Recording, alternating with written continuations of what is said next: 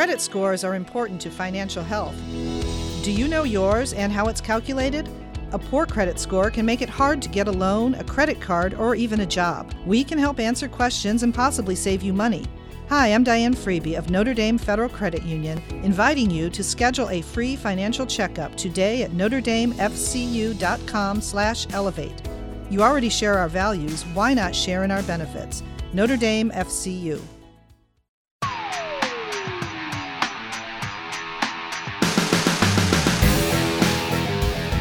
From South Bend, Indiana, in the shadows of the Golden Dome, Spoke Street Media and Redeemer Radio Sports bring you Notre Dame Federal Credit Union's Irish Sports Saturdays.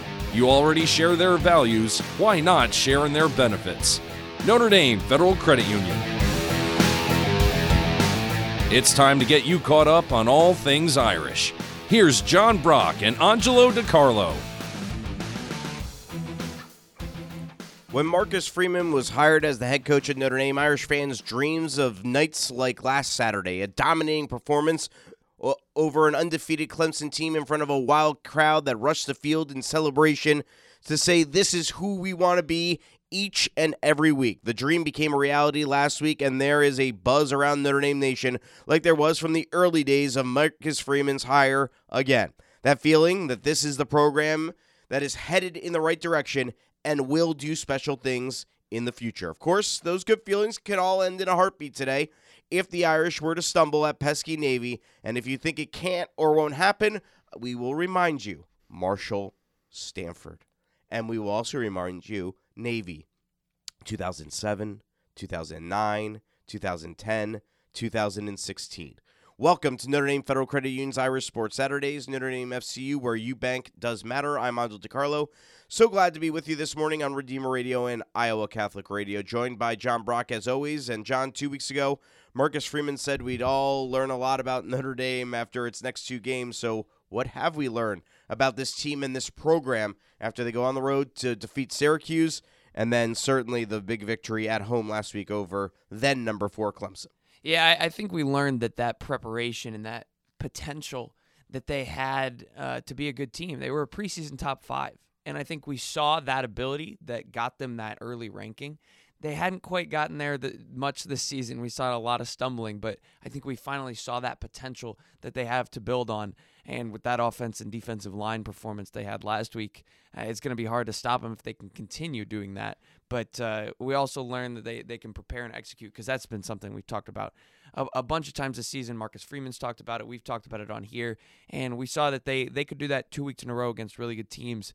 Now, this week, the question is can they do it for a third week against a bad team? Yeah, that's the thing, right? It's, it's, it's the age old question can they make sure that they don't play down to their opponent, which is something that has to be talked about. Uh, because that's what they've done. Their yeah. best performances have been against the best teams, and their worst performances have been against the worst teams. And that's maybe the next step for Marcus Freeman as the head coach at Notre Dame to get this program where they are doing what Brian Kelly did in terms of winning the games they need to win, but then also taking it one step further and winning the games that maybe people think you're not going to. Well, and I think that's something that that hasn't been quite as much of a conversation is one of the hardest things for for a new head coach is that motivation factor, that keeping them in the mental space against a team like Stanford or Marshall or Navy. I mean, uh, that's why this kind of game looks scary, but he seems to be improving and we'll we've got some grades I think we're going to get to later, yep. but there's a lot of improvement going on coaching, position-wise, team-wise, but is it enough of a mental improvement this week to to not overlook Navy? All right, on tap on this morning show, we will give our grades position by position. That should be interesting considering our grades after four games were horrible. And we'll see what's improved and what hasn't. And we also got a little testy at each other the last time. John, I think, and I quote says, "You're not always right on." so we'll we'll see if we get we'll at each we'll other's see. throats again today. We'll of course break down the matchup with Navy and face and facing the triple option, how that affects not just the defense but also the offense with limited possessions you will get. We'll talk about how the Irish avoid the letdown today. Can you imagine, again, the anger in the Notre Dame Nation if ND dropped the ball today at noon? Like, I just couldn't even imagine. But let's start with the overall state of the program as it stands today, coming off the win over Clemson. John, you were in the stands for the game. I was down on the field, obviously, and uh, for the last five minutes, and certainly saw the rush of the the field. Uh, you know, this Notre Dame team got this program and got its fan base believing big things are now on the horizon here in the future because that that was a fan base that just exploded in jubilation. Yeah, uh, the team definitely won the fan base back at home uh, by beating Clemson because I mean it's like we we talked about. They showed the dominant performance that people when they see a new hire at head coach, they think a new era. They're thinking ahead to Notre Dame can get back to what they were before. They can be back to a, a blue blood program again, being dominant against teams, top ranked teams like Clemson, who have won a lot of national championships the last uh, decade. And, and I think that's what happened. This game reminded people that there's still potential just because you lose to a, a Stanford and a Marshall in the first year and there's a hiccup here and there there's potential the next couple years and even to finish out this season with a, a really good performance. Yeah, you know, you would love to have Michael Mayer next year. You will not have him. uh, obviously, he set more records in this game and uh, just absolutely fantastic. Benjamin Morrison, you will have for maybe only two more years the way he's playing as a freshman. Fantastic cornerback, two interceptions in the pick six. Here's Marcus Freeman, Benjamin Morrison, and Michael Mayer on how big of a win this was. Also, this is from postgame, so I want you to pay attention to the background noise. You will hear the crowd coming up the tunnel after they rush the field. Pretty crazy environment. This is a special one, and uh, you know, not every day do you get the opportunity to play in this place, um, jam packed with those fans, and um, have an opportunity to be the top five team in the country. Uh, it's really special, and, and, I'm so proud of our guys and uh, the way they continue to trust us coaches. Um, they they do exactly what you ask them to do. That's what makes them so special. Is that they're willing to do whatever you tell them to do to help us have success, and uh, it's an honor to coach them. Um, it's special, man. You can hear those fans, man, the students, and I really didn't want to leave that field. I mean, you know, to spend some time with those students. And uh, man, this is a game that I'll never forget. It means everything, just because like I prayed for moments like this, dreamed moments like this. Um, so for it to actually come into um, full circle, it's just it's a cool feeling, um, awesome feeling, grateful, um, blessed. Michael, what was it just like coming over here through these fans and just hearing the ovation as Coach Freeman goes over? You couldn't even hear it. Awesome, awesome, well overdue, right? Well overdue. Um, our fans were awesome tonight, fantastic. I was walking over and I saw them all kind of huddling out there. I kind of pumped them up in the tunnel a little bit. They were going crazy. Um, our fans deserve this. They deserve this win. Um, you know, it's been a little bit of an up and down season, um, to say the least. And you know, we we've been working hard. We've kept our head down. We've done what we need to do. And uh, you know, I'm happy the outcome was was what it was today. I mean, again, you hear the fans in the background. I've been covering this team 16 years now.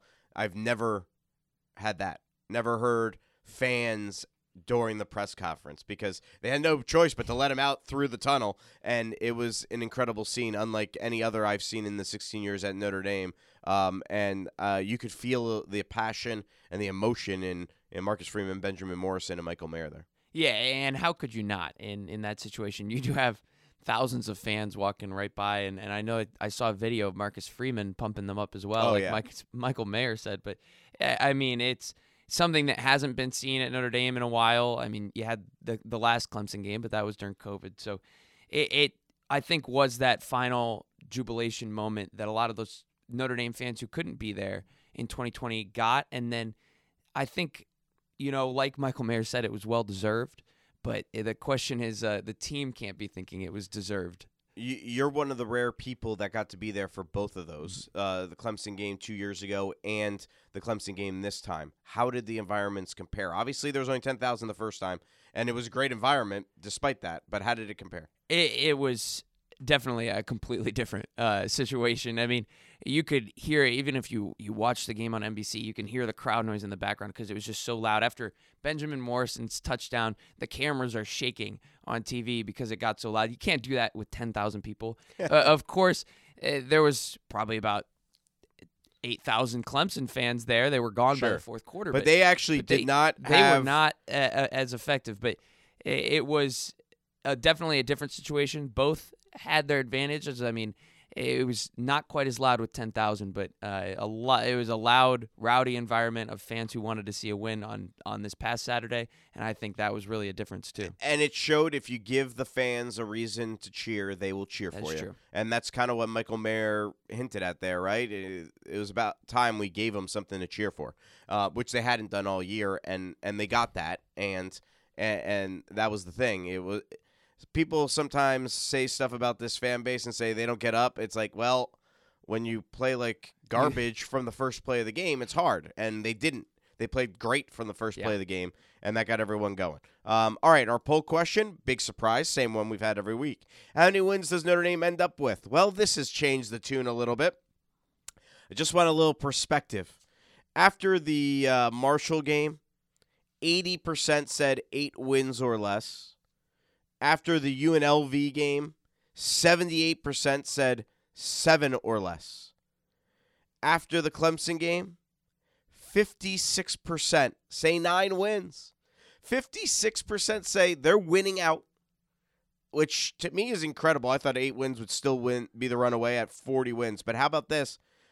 Down to 4% say seven wins or less, which, I mean, you, you, there's no way they should lose to Navy and Boston College. So eight, it really should be down to eight or nine. But uh, that's how much they've rallied the troops here. That they got it up to 56% actually think they're going to win out here. Well, it, it is. They should win against uh, Navy and Boston College, but Yes. the the thing is, it's crazy to me because you see UNLV and and people still don't have any confidence after the win, which it goes back to what we were just saying. When you give the fan base a, a reason to to think you're going to be good and a reason to cheer, you beat Syracuse ranked opponent, you beat Clemson ranked opponent. I mean, that is definitely a shift in not only it's the mindset of the program and everyone around it. All right, uh, Andrew wrote that he thinks it'll be eight wins. Navy and Boston College should be fairly easy. Not confident about USC, but then again, I wasn't confident about Clemson, so they could surprise me playing it safe with eight and four prediction.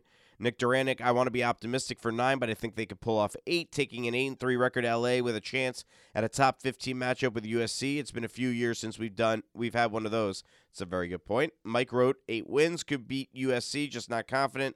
The Irish defense is the best USC will see for sure. So to close out the season, it'll be today at Navy, noon kickoff Eastern time. Then home against Boston College, who is brutal. Uh, Phil Jurkovec, former Notre Dame quarterback, is there, but has no offensive line. He's been banged up and injured. Um, so unless he's putting on a Superman cape next week, uh, there's no way they should lose that. But they've lost the games at home against Boston College in years where that should never happen. We all remember that. Well, John doesn't. He wasn't born. But that was besides the point.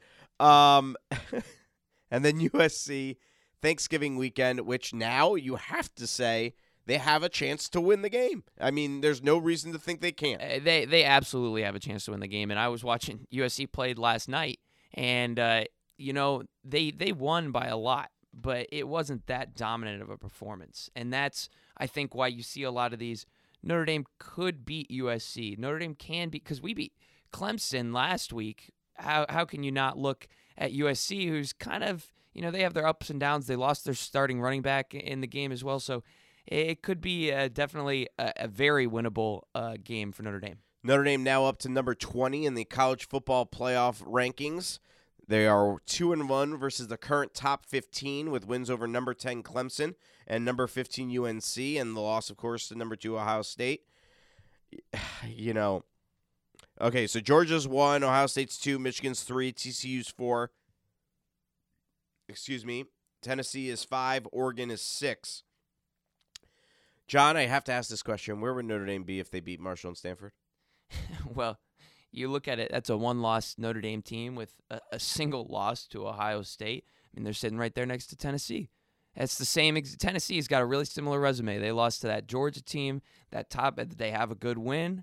Notre Dame has that Clemson win.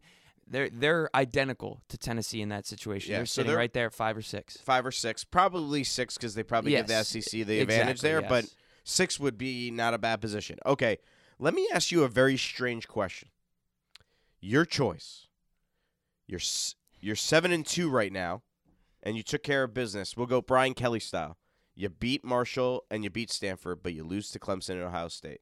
Would you would you take seven and two over six and three right now in exchange for that, or would you take the way this season has played out? Well, what I'll say is I think the first situation with the wins over Marshall and Stanford is what people expected going into the season. I think you look at the schedule before the season. A lot of people said 10 and 2, and I think they expected a loss to Clemson, Ohio State, maybe a win at USC or flip that, maybe you get Yeah. Clemson. But that's what was expected and I will say I would prefer a 6 and 3 with a win over Clemson because like we've talked about, it gives the fan base something to cheer about and, and potential for the future. People will get people would get down on the season if you lose the big games and you still win the small ones because that's what's happened. I think this is uh, that. What's the difference between ten and two and nine and three? Right? Yeah. It's like now if we're talking eleven and one, or certainly obviously twelve and zero. Yeah. Then certainly that's a different story, right? Because you have playoff implications that are on the line.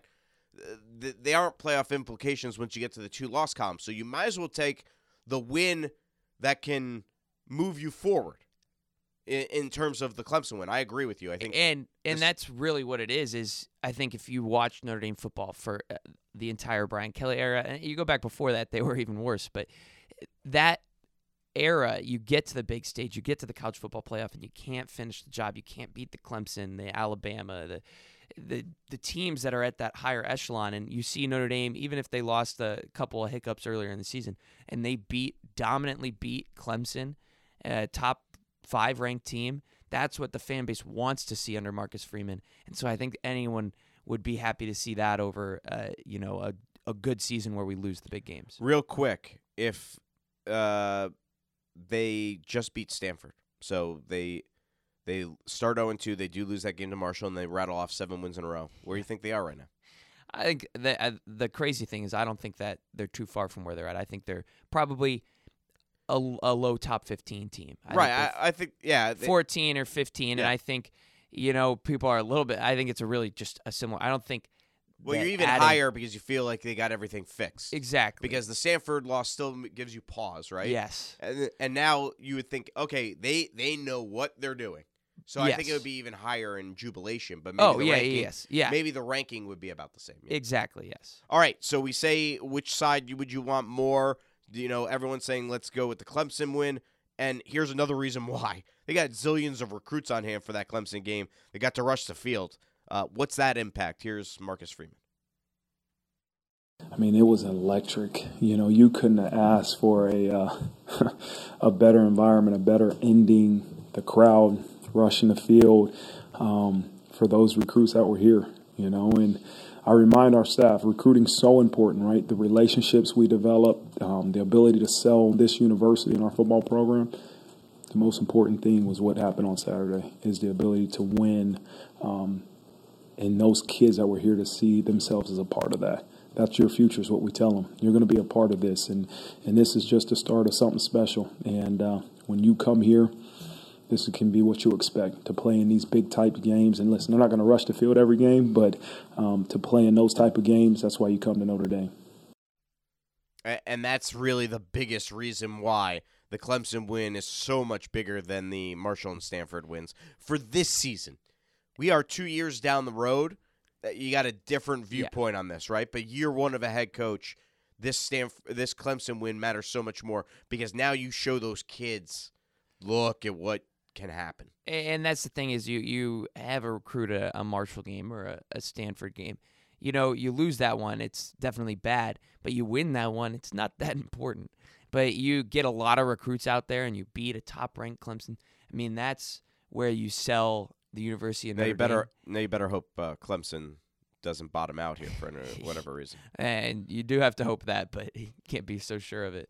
But uh, I think that's where Marcus Freeman again he had the recruiting edge over the summer, and I think kind of that perspective he just said is why he he gets that advantage. All right, Irish Sports Saturdays. Thanks Notre Dame Federal Credit Union for underwriting this show as the largest Catholic-oriented credit union in America. Notre Dame FCU serves the church in many dioceses for 80 plus years. They've put people over profits. NotreDameFCU.com/elevate. You already share their values. Why not share in their benefits? Notre Dame Federal Credit Union. Okay, so all this good feeling washes away real fast if Notre Dame blows it today against Navy. Notre Dame has clearly played well against the best teams on their schedule and poorly against the worst teams on their schedule. Here's Drew Pyne, Audric Estime, and Marcus Freeman on avoiding a letdown today. What I always say, and something that Conor McGregor says, if you sleep on a win, you wake up with a loss. Uh, you know, that's what our whole entire thing of coming in yesterday, and, or sorry, coming in Sunday and practicing and flushing the game, learning from it, and you know, something that Coach Freeman has instilled in the whole team, and Coach Rees as well is, you know, we can't let winning mask uh, the true outcome of plays of the game. So you got to learn and get better, no matter what the outcome was of the game. And um, you know, we all understand that that was a great game, but we got to move on, and we're on to Navy. Yeah, I feel like the lesson we really learned is just don't take winning for granted because like all the older guys, like they're they've been we, Notre Dame's just a winning program, so everyone's just used to winning. And then when you don't get that win, it just feels very bad. And so just don't take it for granted. You just gotta come in every week, give a hundred and twenty percent just so you can get that win and get get that outcome because it does because it doesn't come easy. There's still to be that that you know perception of hey you play to your opponent and so there's a belief that we play to a standard we have to do it i can say that all the time until we do that um, there's not going to be conviction in it and uh, we have to play to our standard and you know it's going to be a challenge to our team to as i said i think post game is that we have to continue to remember those lessons you learn after losing because there's so many more there's so many more. And that's my job as the head coach. I told him yesterday after practice. I know you guys walk around like, man, coach, we just won. We beat Clemson, and you're yelling and screaming. And they, yeah, because we want to do as a coaching staff whatever it takes to make sure our players experience that feeling every Saturday. We're getting Conor McGregor quotes in here.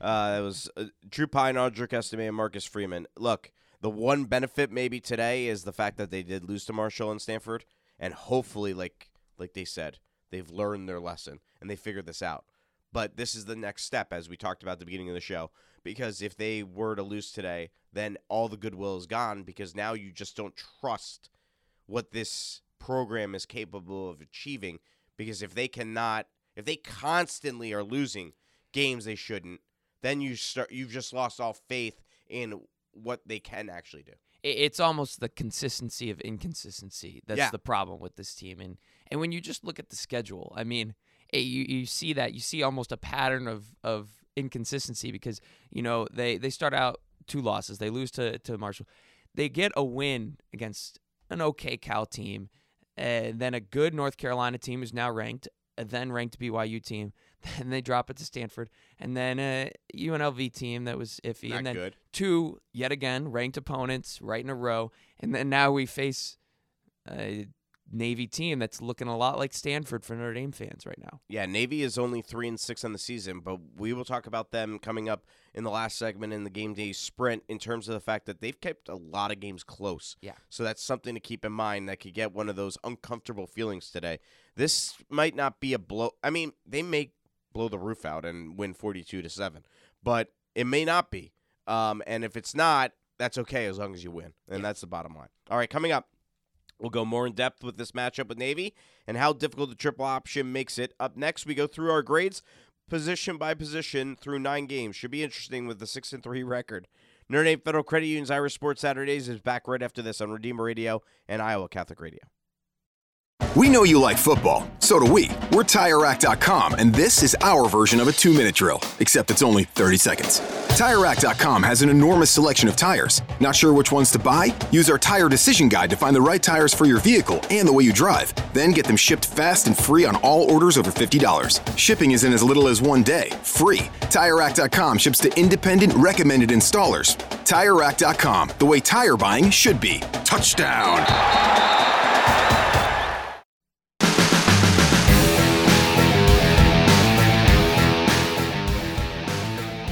Support for Irish Sports Saturdays comes from Tire Rack. Tire also underwrites our internship program with students from our two Michiana Catholic high schools, St. Joseph and Marian. The students receive practical college level internship experience and class credit as they help out with our broadcasts of high school football and basketball. More tires, great prices, TireRack.com. Angel DiCarlo, John Brock, back with you here on Notre Dame Federal Credit Union's Irish Sports Saturdays as we count down to Notre Dame and Navy, a noon Eastern kickoff on ABC today. And we're going to go through our grades position by position at this time. And this should be interesting. We did this after four games, and obviously the Irish were two and two. had lost Ohio State and Marshall, barely beat um, Cal, and then they beat North Carolina, who we prob we we gave credit. We thought they were good, but after the way Notre Dame played against them, we're like, nah, they're not that good. And it turns out They're really good. they're, they're pretty good. They're a top 15 team. So uh, that's the only loss. So uh, our grades were not pretty, and in some ways, I'm not sure they're going to be pretty here either, John.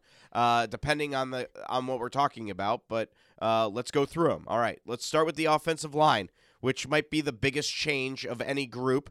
Uh, through four games, you had a C minus. I had a C. I'm going to give them a B at this point. What say you? I'm going to give them a B plus. Wow. I think they've had a real swing this season. I I, I think they started out really tough, and you see the losses at the beginning of the season. That was a lot of offensive line struggle. And I mean, if you watch them against Syracuse and against Clemson, two great defenses, they push that line of scrimmage. I mean, yes, the running backs were doing a great job, but you see the running back get tackled, and you're like, oh, he maybe got a yard or two. No, he got four yards because the offensive linemen are getting downfield. I mean, it's they've really kicked it into gear. Do you want to see what I wrote season. down on my sheet? You want to tell everybody what I wrote? Yeah, yeah, yeah. Well, no, that's why they had they can't us- see it. You want to just It's read a it? it's a Marshall and Stanford. yeah, yeah. on this sheet. Marshall I- and Stanford. That still counts. Um, and It the, does. And the offensive line was not good against either of them. I, you mentioned the beginning of the year, but they weren't good against Stanford either. That is true. And and that's the only reason I'll I'll just keep them at B instead of B plus because we have to evaluate the whole season. I That's will true. absolutely agree with everything else you said about how much I'm better they play. And if we go the last two weeks, they're like uh hundred and three. I'm over here tallying the points, uh, adjusting the grades like all Yeah, my yeah. professors do, and uh, you know they've had an A the last couple weeks that pulls up the the C minus, and Yeah. I think it puts them at a B plus. That's All right, very good. Running backs uh, through four games, you had an A minus. I only had them at a B, and I think you were probably right here, and you evaluated them correctly. I'll put them at an A minus at this point. I think what I said was the the bad offensive line at the beginning of the year Yeah. can't be discounting the running backs, and I think we saw that. Yeah, when you get the offensive line going, you can't stop these running backs, and it's a three headed monster. You got Estime and Diggs who just kill it on the ground, and then Tyree who can add in on the ground and a little bubble pass and passing routes, and they, I mean, they've accounted for you know the last two weeks uh, over sixty eight percent of the offense each week, and So- they, it's it's incredible what they they do for the offense. So what are you going with? I'm going with an A plus. A plus. Yes. Wow. All right, John is a very happy man with this offense. I'm I tell you, I'm happy with what the O line has done the last few weeks, and I'm happy with what the running backs right, did. This one's going to be interesting. The quarterback. Through four games, John had a C. I had a C minus. Through nine games, what say John? Well, you're saying I'm uh, I'm happy about these. Uh, this one I'm not happy about. I actually uh, this I believe I haven't looked through. This is the only one I think I decreased. Oh wow, you went lower. I went lower. I because I'll tell you. I mean, Drew Pyne played. You can give us the grade and then explain. Yeah, well, it's a C minus. C minus, okay. I And went a which is- little lower. Which is what I I stayed at C minus. Yeah, I think they're just and and I I think I agree that that yeah, it's a C minus because Drew Pyne he played well against North Carolina uh, and he he And played well the first few exactly he played well the first few games, but he seemed to have gotten worse. He's his accuracy is not there. He has plenty of time in the pocket. You see it in a few game times against played Clemson. well last week. I feel in Clemson, minus the passing yard. minus passing in general. But but the wind was a factor in that regard, and they were running the ball so much that you didn't need to. And when he had to make plays, he did. I yeah, will give him uh, credit. He, he his He his was the offensive player of the week, by the way. Uh, player of the game. that I would have to take issue with when uh, I mean uh, there was people on the field after the game saying Audric Estime because they'd heard it a million times that day. But uh, that's beside the I point. know, I know, I know. I, I don't know. He's I just don't think he's got any improvement at all. Yeah, uh, I I can't. I mean, I have the same grade as you, so uh, I'm not arguing with that one. Wide receivers through four games. John had a D. I had an F. I'm keeping them at an F, John. They stink. They're terrible. What do they do Yeah, I other than drop the ball? By the way, by the way, let's go back to the quarterback. You know, we say the running backs are as good as you shouldn't downgrade them because of the offensive line. I mean, maybe Drew Pyne wouldn't be that bad if he had someone that could catch the ball that's not named Michael Mayer that plays wide receiver. Like, what happened to Lorenzo Styles? Yeah. Like, where is Braden Lenzy? Or, I'm sorry, actually throw the ball to Braden Lenzy and keep the ball within like seven yards of him. Uh, but that well, there you- that's you just justified the quarterback thing again. Well, that's but, true. But additionally, yes, it's it's not just F. the quarterback; it's also the wide receivers, and they make they make you want to give them a better grade so much because Why? you because you see a, a glimmer where they where do you, what glimmer better. do you see? Thomas, Colzie. They they're there and they have the potential. Colzie had not- two catches against Syracuse, three catches against Syracuse, and done nothing else. Syracuse. Yeah, he has had nothing, but they. That's, I'm saying they're not there. I'm agreeing with you, Angelo. I'm agreeing with you. They're not there, but they show Horrible. this moment, that good catch here or there. Thomas has stepped up his game. Uh, He has actually stepped up his game and has catches and multiple catches in a lot of the games this second half of the season. But he's not in terms of passing or receiving yardage and actually making an effect on every game. He's not there, and that's why I agree their their grade doesn't improve. So you're keeping. I'm keeping it at a D. Ah, that's way too good of a grade. All right. Uh, uh, Irish Sports Saturdays partially underwritten by Indiana Physical Therapy, serving Indiana's physical therapy needs since 1988. With 21 locations, Indiana Physical Therapy continues as an independent therapist owned company with a heart towards patient focused care. Indiana Physical Therapy, where people go to get better. All right, let's uh, let's go to tight ends. I'm sorry, I f- thought we were through the offense there. We forgot about this guy named Michael Mayer and company. How'd you Um, forget that? yeah, I mean, uh, because it was this should be an easy conversation. Through four games, John had an A, I had an A. The only reason I didn't have an A plus is I felt like they didn't have any depth. I don't care if they have no depth, and they do. Mitchell Evans is back, and he gives them a little bit of something extra. A plus. I can't disagree because I I gave them an A as well, and they have improved, and you got to give credit to that. So A plus. I mean Evans, well he's got four. I looked at he's got four rushes for seven yards. Doesn't wow anyone. And no catches yet. and no catches. But I went back and watched. He's got some fantastic blocks Oh, for yeah. Estime and for Diggs last week. And on top of that, they put him under center, and he gets those yards when Mitch, they need. Mitchell Palooza today may get a touchdown pass. I wouldn't be surprised. Yeah, Uh, Michael Mayer on the season, 51 catches, 624 yards, seven touchdown passes. By the way, Styles is next at 24 catches. Yeah. I mean, Tyree's got 17, Lenzy's got 14, Thomas has got 13. I, I don't want to talk about the receivers anymore. um, a plus, A plus on the tight ends, receivers F. Uh, let's switch to the defense, which I said this through four games. I have no clue how to evaluate the defense. I feel like it just feels really hard to evaluate them this year, and I'm still with that. Start with the defensive line. You were very hard on them. You had a C plus through four games. I had a B plus. I'm keeping them at a B plus, but I feel like they're better. So maybe you maybe you were more right than I was originally because I feel like they've been playing better, and I'm they still weren't keep, as good. Yeah. and and I'm still keeping them at the same grade because I don't feel like I can put them at an A minus. Yeah, I think I think they're now playing like the defensive line that we Yes. thought they could be, and they weren't before. They it wasn't it's not wasn't that they were playing that bad at the beginning of the season. Yeah. It's just that they Well, weren't. Foskey's playing like Foskey. Now Foskey's playing like Foskey, and he, I mean it shows when you're top ten in the nation in sacks and, and you're getting back there and causing pressure and, and blocking punts. I know that's under special teams, but it's they've improved a lot. And uh, I mean, four sacks, seven tackles for a loss against Clemson. Foskey and Cross are just in the backfield. What do you got? all What do you got? time. I'm gonna give them a, a B plus. I'm gonna move up to Okay. where you're at and and give them that improvement grade. All right, uh, linebackers through four games. You had them at a B plus. I had a B minus. I think this is the one where you're higher on the linebackers than I am. What go? What? What say you? People hate on the linebackers too much. I'm giving them an A minus. A minus. Wow. Look, look. When you look at the the defense, what position did you play in high school besides? Uh, I played safety, just so you know. Wow, really? Yeah. So uh, I was not they a play linebacker. you They at put me. I had a big uh, cast on my arm because I broke. Oh yeah, that's right. And I just all swapped right. the Anyway, all right, all right. But uh, linebackers, look at look at the uh, defensive statistics. J.D. Bertrand, who I think gets way too much hate for how well and how smart he plays. 60 tackles, leads the team, 60 tackles. The next is at 38, so he's got a big lead on that. And the next one is Jack Kaiser, also a linebacker with 38 tackles. And even in the top five, after that, you get number five, uh, Marist Liufau at 34 tackles. I mean, the linebackers are the core of this defense. They're playing great. JD Bertrand is playing fantastic and deserves more credit and is getting big tackles. I mean, he had big tackles against Clemson, chasing down in the backfield. So they are doing great. I'm giving them an A minus. All right, I have them at a B. I maybe I'm way too low, but um, uh, I don't know. I, I'm upgrading them, but I'm not. I'm not. I'm not over the top and going B plus, A minus. I, I feel like A minus. You got to have like Manti Te'o back there.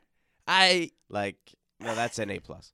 Uh, but they're just. I don't know. There's something missing. I think they're all. They're doing a really good job. They're a comprehensive unit. They're they complement each other well.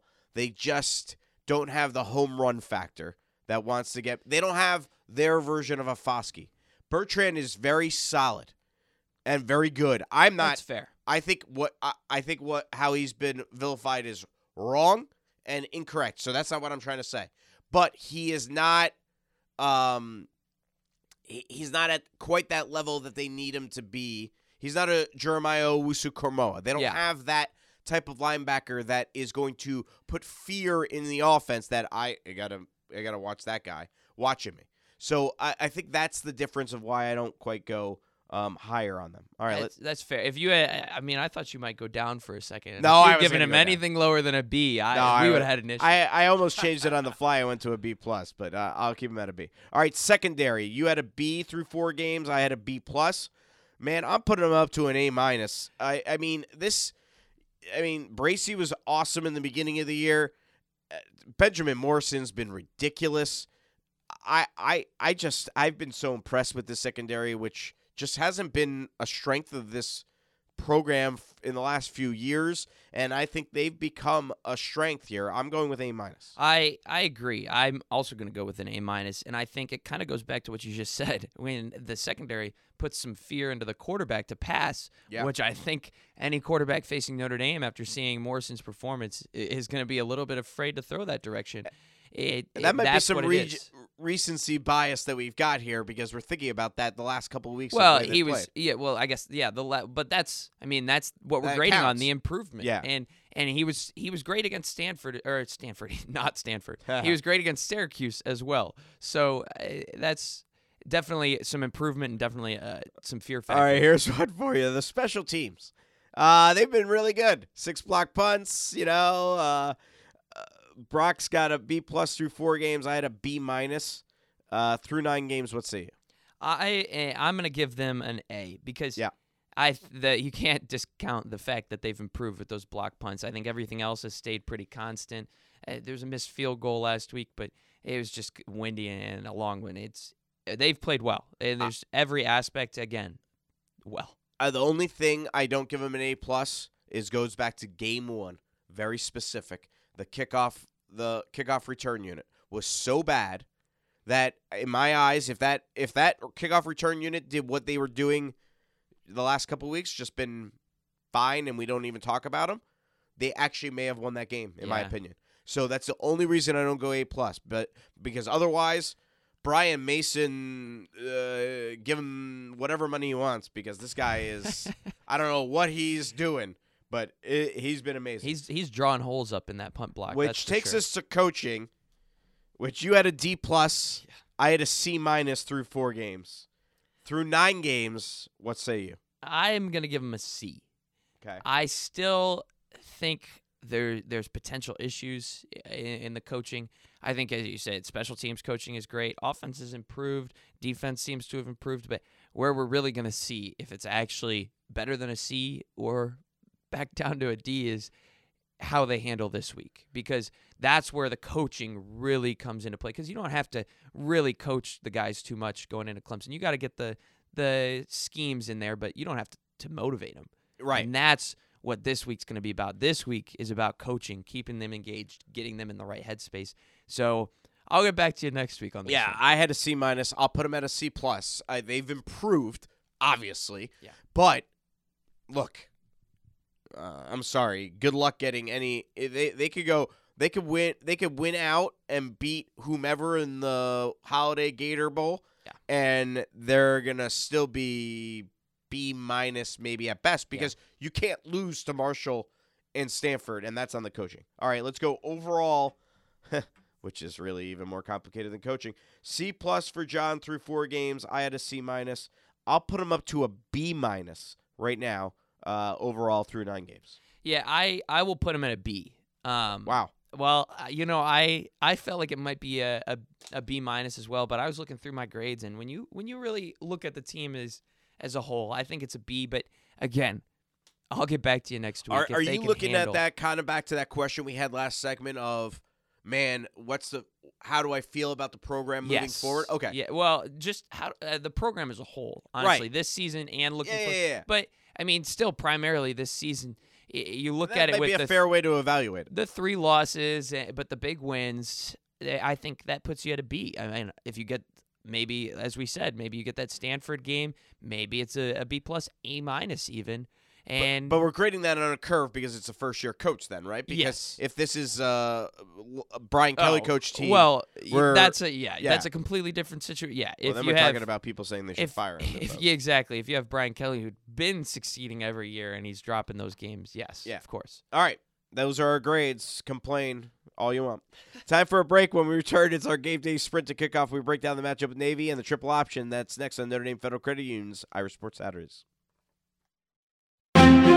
Support for programming on Redeemer Radio is provided by the DeNicola Center for Ethics and Culture at the University of Notre Dame. The DeNicola Center is committed to sharing the richness of the Catholic moral and intellectual tradition, both on campus and in the wider public square. Learn more about the DeNicola Center and see our schedule of upcoming conferences, lectures, and events at ethicscenter.nd.edu.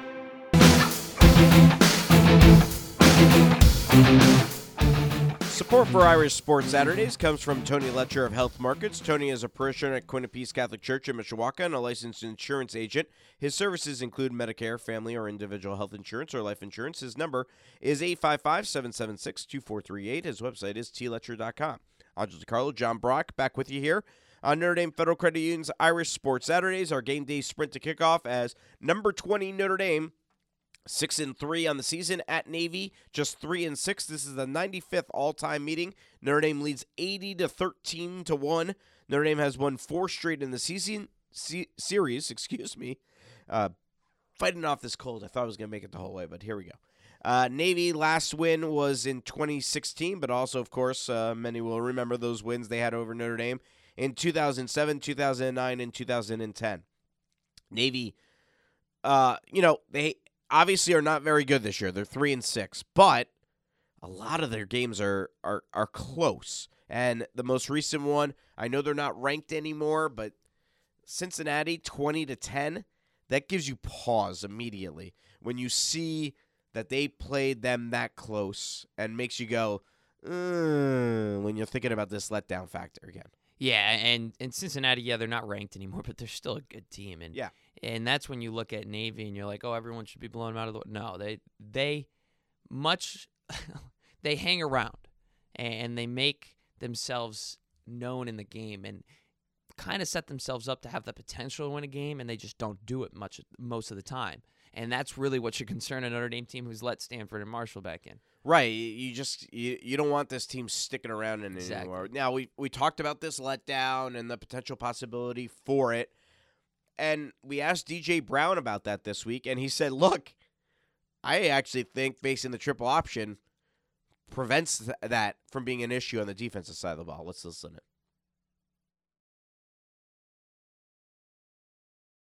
From a defensive standpoint, you know, kind of makes us lock in more um, because, you know, anything can pop. Like, it's not necessarily about players with the triple option, it's about scheme. Um, so, you know, I think that alone just, like, helps us lock in on, you know, what we have to do, and we can't, you know, take Navy lightly, honestly.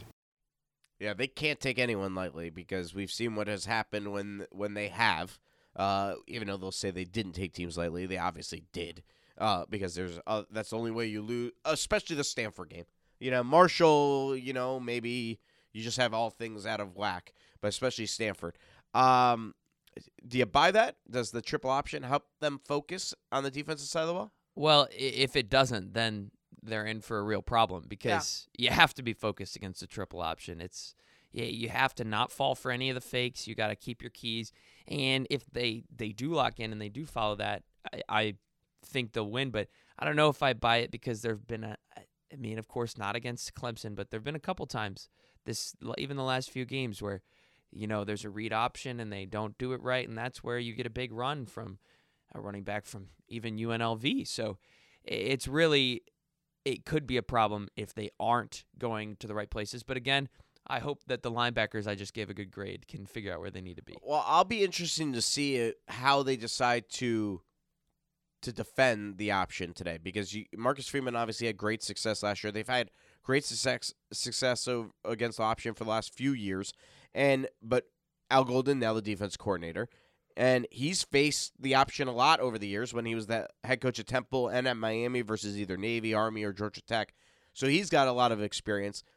Uh, that can be good, or there could be, I don't know. You you might be trying to mesh ideas, and maybe they don't work because you're meshing. Yeah, that that could be a problem. I mean, if you have what Freeman did and, and wants to do against them, and he obviously will have the final say, but Sure. Golden, who eh, I'm sure has fantastic ideas, but when you're facing a triple option team, there's no second for the players on the field to reconsider anything, and there's no second for the coaches to reconsider any scheme. So they have to be rock solid because the second there's an opening, and that's the point of a triple option. The second there's an opening, they take advantage. Well, they got some uh, really good triple option guys on the scout team. That's true. For those, obviously, we got listeners in Fort Wayne and in Iowa as well here. But uh, for for the Michiana residents, you remember the names: the New Prairie alum Chase Ketterer and Mishawaka alum Justin Fisher.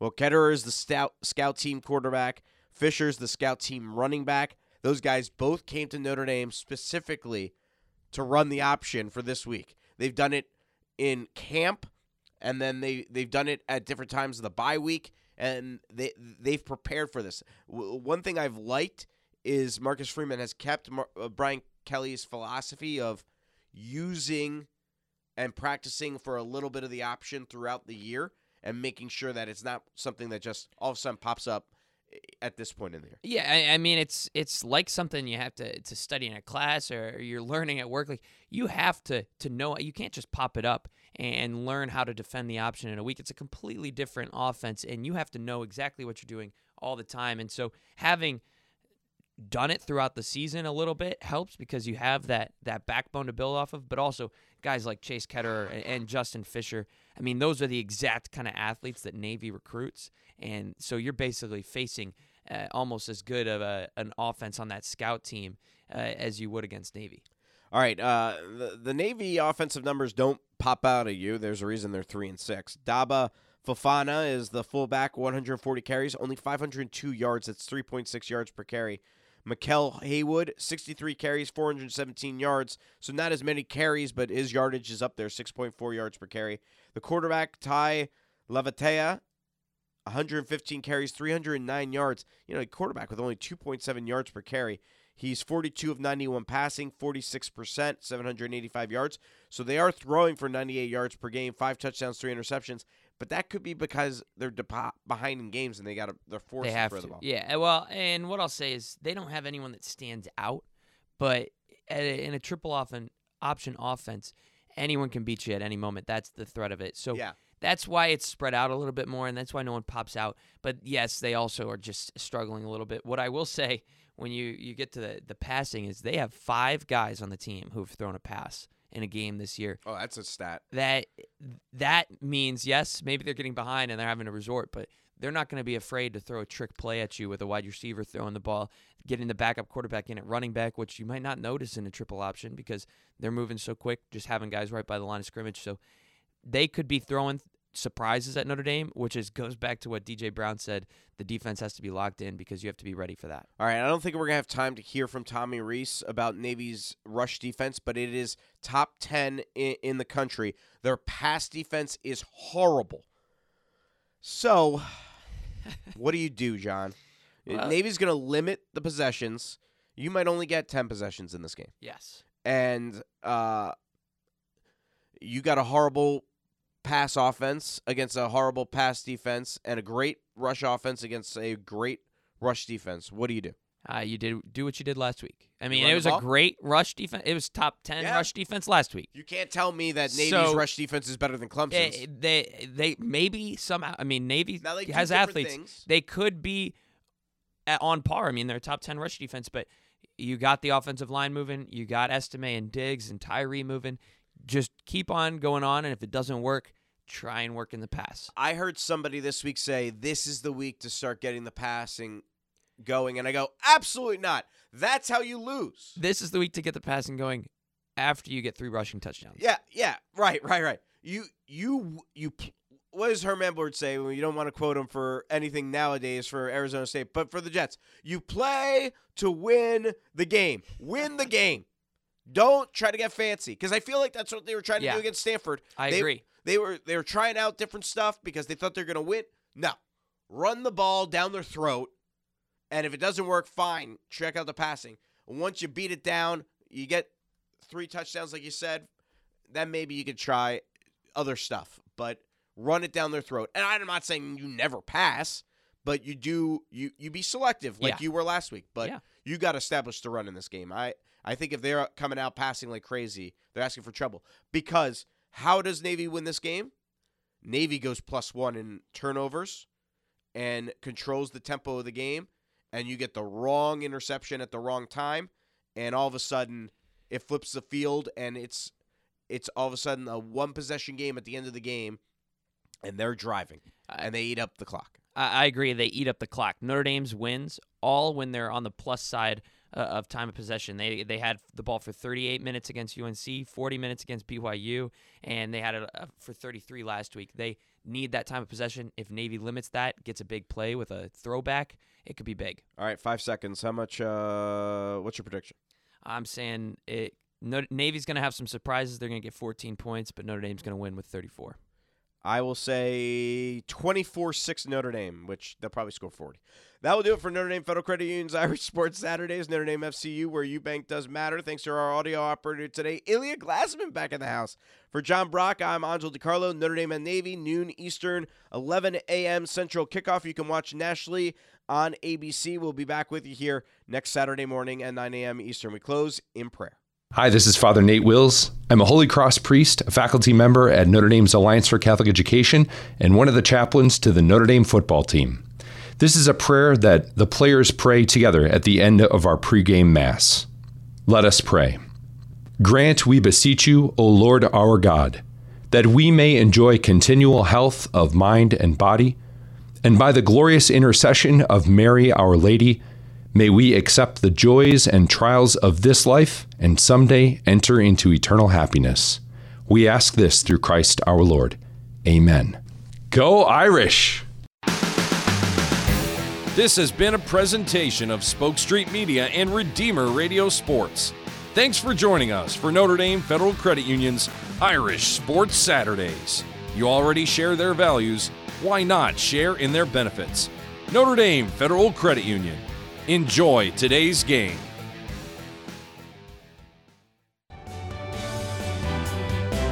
This is Dr. Tom McGovern inviting you to join me and my co hosts, Dr. Andrew Mullally and Dr. Chris Stroud, for Dr. Doctor, airing Fridays at noon right here on Redeemer Radio.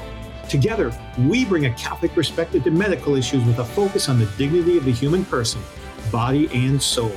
Don't miss a dose of Dr. Doctor Fridays at noon or listen anytime at spokestreet.com slash doctor. It's still just November, but the big games continue Friday night as Marion plays host to St. Joseph in our Hoosier Spring Girls Basketball Spotlight game. Join Bob Berger, our high school student interns, and me, Angel DiCarlo, for the Holy War Girls Basketball Edition. Watch on Facebook.com slash 957 Sports or listen on Redeemer Radio. It's St. Joe at Marion in the Hoosier Spring Girls Basketball Spotlight game, the Holy War on the Hardwood, Friday around 7.30 p.m. on 957 Sports.